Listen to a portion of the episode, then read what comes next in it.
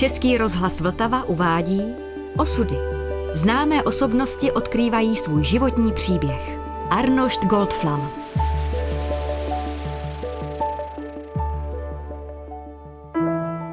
Jak celý můj život uplynul, chci ti říct.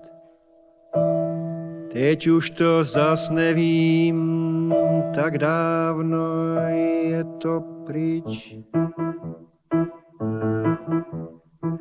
Smím si ještě na chvilku hrát, můžu na chviličku své kamarádky k nám domů zavolat. Je to pryč, proč se musím zas převlíkat, když se mi zase vůbec tak, ale tak, ale hrozně nechce spát. Je to pryč. Možná v roce 1903, tuším, se můj dědeček s babičkou přestěhovali z Vídně do Brna, protože ten dědeček měl tady zaměstnání v první brněnské, získal nějaký asi slušnější místo a tak dále.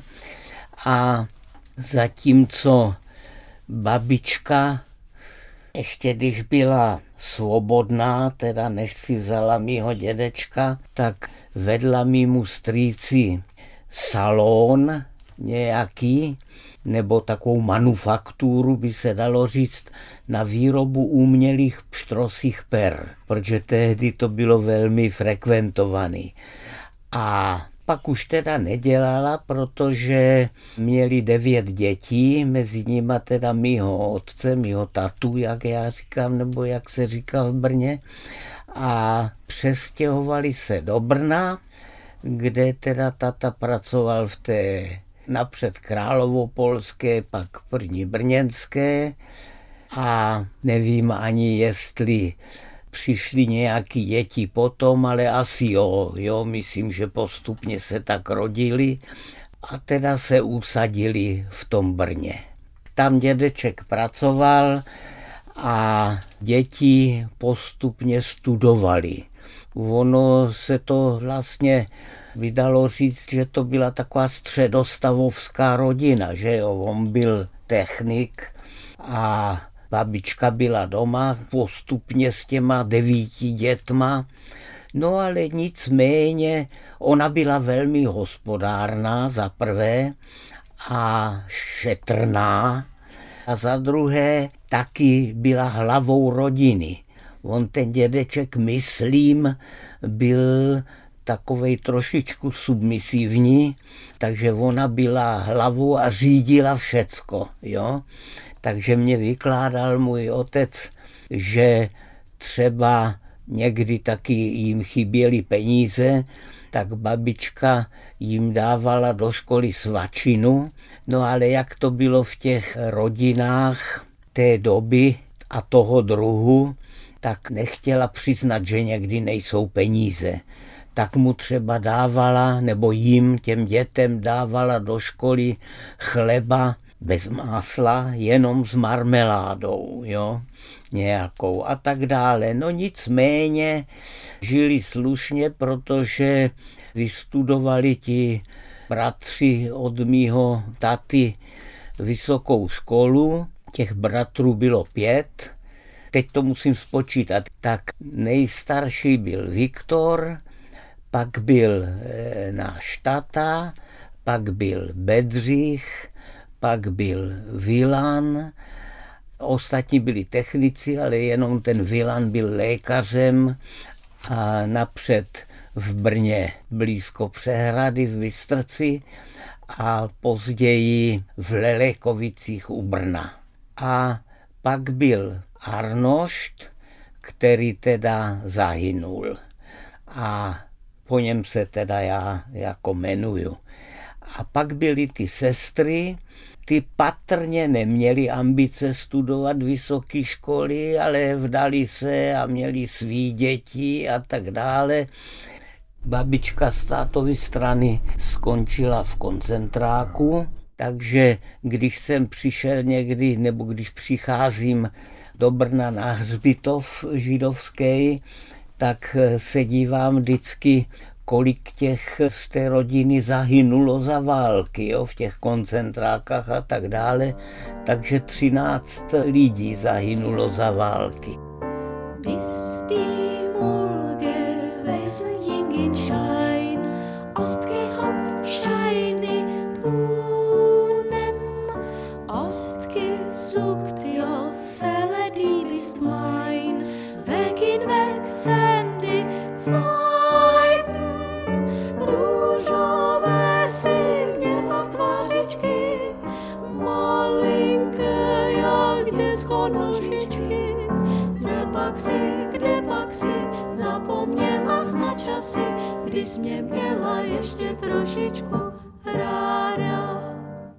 Takže oni vystudovali techniku až na toho Viléma nebo Vilana a stali se inženýry všichni a náš tata potom nastoupil do Královopolské a pak do první brněnské, čili šel prakticky ve stopách svého otce.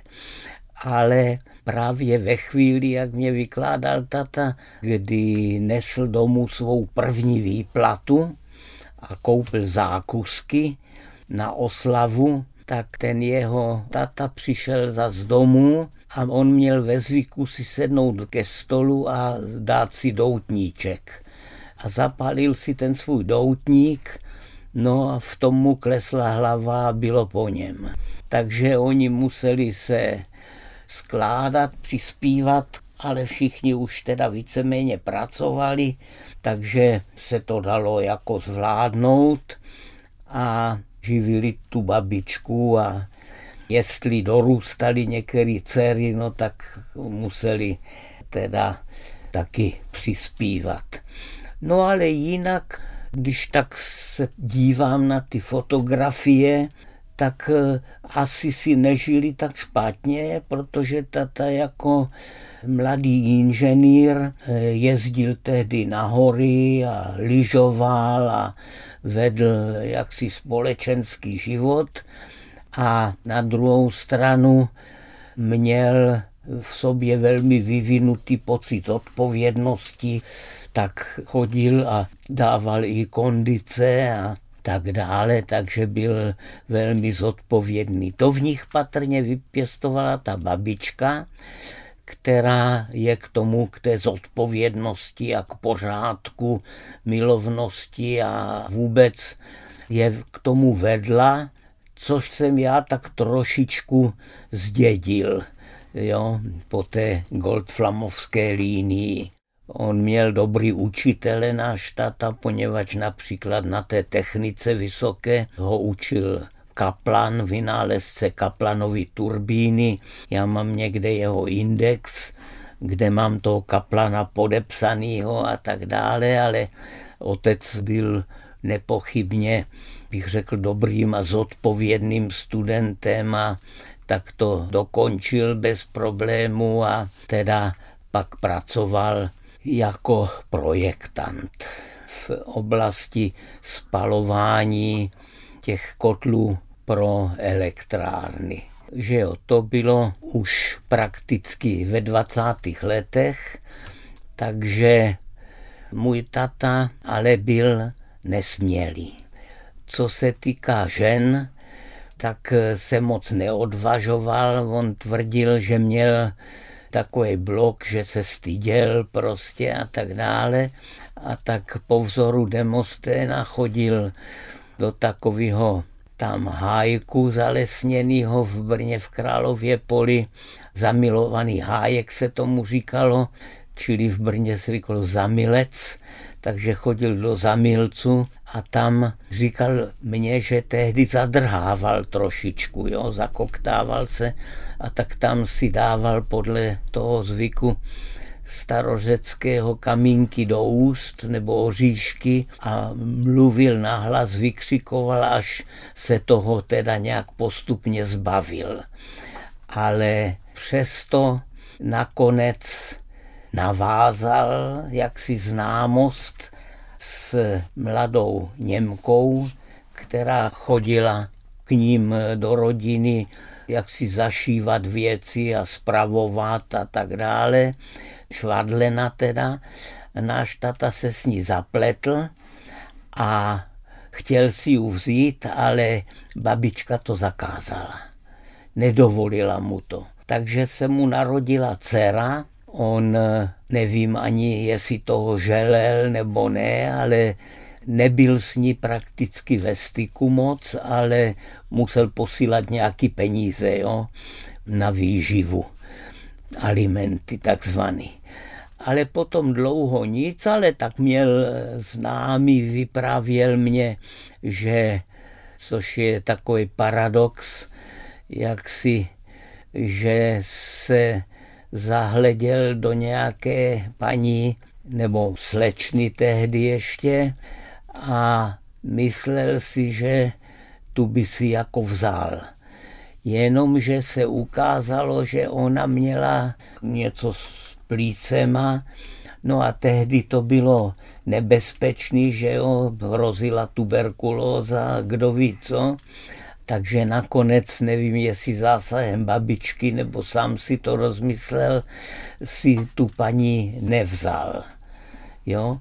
Ale ukázalo se, že ona všecko ve zdraví přečkala a dokonce ho přežila, paní Bergrova. No a pak si měl vzít nějakou dceru továrníka, který v Brně v Králově poli z toho sešlo, ale nevím proč, tak tu si taky nevzal a nevzal si vlastně nikoho a byl svobodný, vedl vlastně, dalo by se říct, svobodný staromlá, nebo mladomládenecký, pak trošičku staromládenecký život, jenomže do toho přišla válka.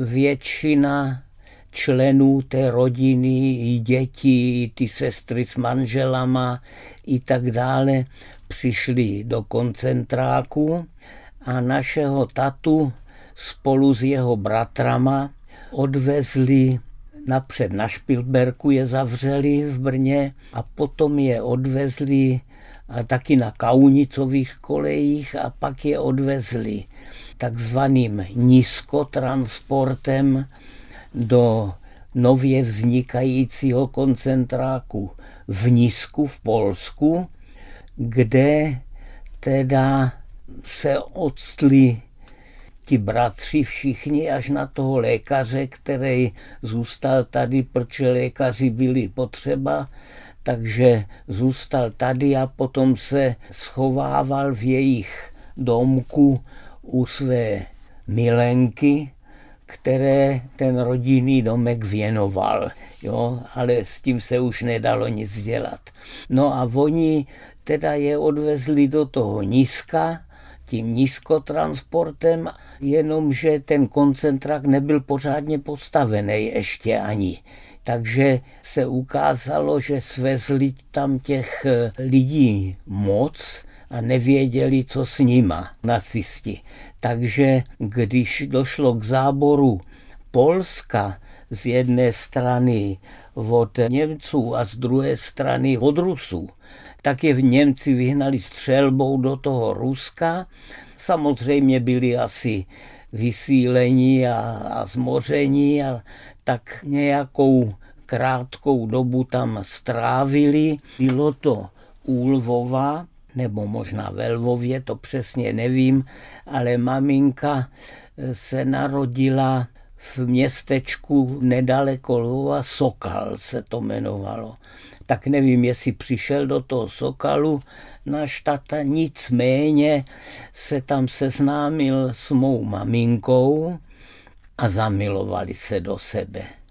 Což eh, bylo dobrý, jenomže byla ta válka, tak se nevědělo, co bude. Taky museli v rámci toho tehdejšího sovětského svazu někde jít pracovat, takže náš tata dělal strojně traktorový stanici v Kazachstánu někde a tam, když vznikla ta první československá jednotka pod velením generála Svobody, tak náš tata musel tak jako ostatní tam narukovat, ono to nebylo úplně dobrovolný, jo, a ti jeho bratři taky tam narukovali, takže byli čtyři bratři v té československé armádě v tom tehdy sovětském svazu. No a takže se domluvili s tou maminkou náš tata, že když přežijou, takže si dají jako vědět. A pak proběhla ta válka, náš tata byl u toho nadporučíka, později kapitána Jaroše, přímo u těch minometčíků a maminka zůstala tam v tom Lvově nebo u toho Lvova a napřed dělala pro to sovětský velení ji přidělili někam do pekárny, takže dělala v té pekárně a tak dále.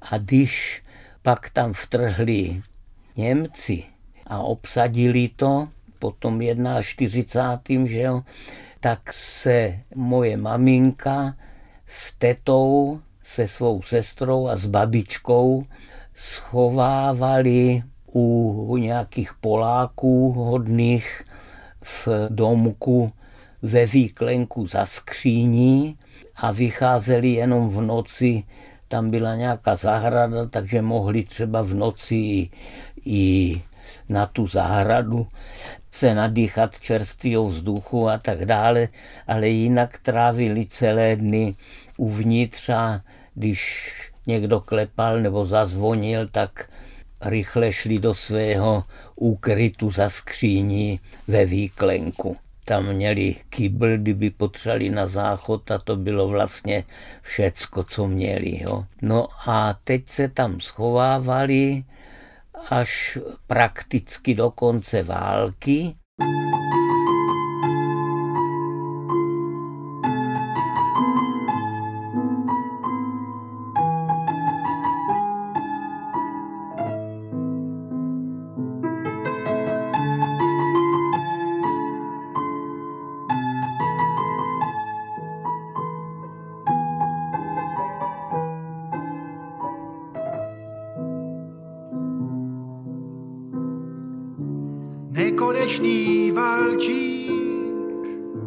nekonečné nebe, nekonečný řeky proud.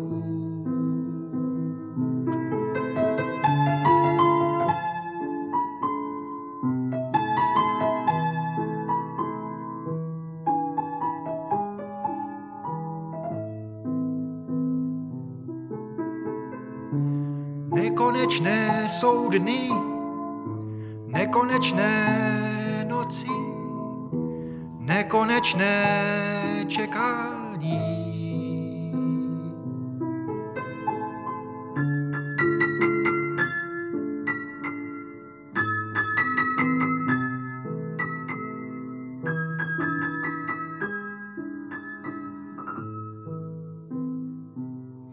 A když nastal konec války, tak oni už opustili tady ten svůj úkryt, nebo mohli už to opustit a přišel k ním jeden pán žít a měl sebou malou holčičku. Tehdy se to dělalo tak, že ti bohatší židi třeba měli dům nebo něco, tak oni ten dům přepsali tam na někoho z těch Poláků a to dítě tam jako vyrůstalo v té rodině. Jo? Takže tady tato holčička pak byla právě u domovnice polské, která se o ní nestarala. Tak holčička byla zanedbaná, nedostatečně živená a tak dále. A on, ten pán, to byl její strýc, přijel, že si ji vyzvedne, no a potom se zháněl, jestli tam jsou nějaký židi a to byli naši, takže zadal tu holčičku k ním a že půjde ještě vyřídit, já nevím, papíry nebo co, no a už se nevrátil. Takže holčička zůstala v rodině u mé maminky, tety a babičky a oni nic nevěděli. Nevěděli přesně, kdy se narodila, kolik přesně jí je. No byla malá, tak bylo jí dva, tři roky, že jo. Takže oni jí dali svoje jméno, odhadem dali datum narození a tak dále. Takže ona jakoby byla narozena ve 42. roce, no a tak zůstala u nich v rodině. Náš tata mezi tím prošel s tou svobodovou armádou všechny ty známé bitvy o Kijev, Sokolovo, Duklu. Byl dvakrát zraněn, jednou do stehna, tady zevnitř, jednou tady do ruky, tak byl v lazaretu, prožil teda jaksi hekticky velmi a náročný časy. Nicméně, co ještě byl další problém, oni mluvili doma německy. Takže on vlastně ani neuměl česky a učil se až v té svobodově armádě trochu česky a, a jakž tak se naučil, takže mluvil česky, ale s takovým archaickým trošku stylem, takže často používal takový slova, které nejsou běžně frekventovaný, jako třeba nýbrž a tak podobně. No a ozval se teda té mamince po válce, zjistilo se, že maminka žije, že to přežila, ona zase zjistila, že tata teda žije, no a domluvili se, že se setkají. Jenomže to nebylo možno tehdy, protože oni patřili do Sovětského svazu tehdejšího a ten neumožňoval žádný tady tyhle ty extravůsty nějaký, že by někdo cestoval, kam se mu zachce. Takže oni si vymysleli takovou věc, že se jako by před válkou nebo na začátek války vzali, no ale že se za války ztratili všechny dokumenty a to ale přece jenom šlo prostě za účelem spojování rodin, takže maminku s babičkou a tetou a s tou holčičkou, o které tvrdili, že je jejich, jim povolili se přestěhovat teda za tatou do Brna. Tata trošku brblal, on mě vyprávěl, že prostě si přál během války, že když by někdy žil jaksi v poklidu a pohodě, takže by si přál mít v nějaké místnosti svůj kout a tam si natloukl skobu a na té měl pověšený svoje šatstvo. A to bylo vrchol jeho snění.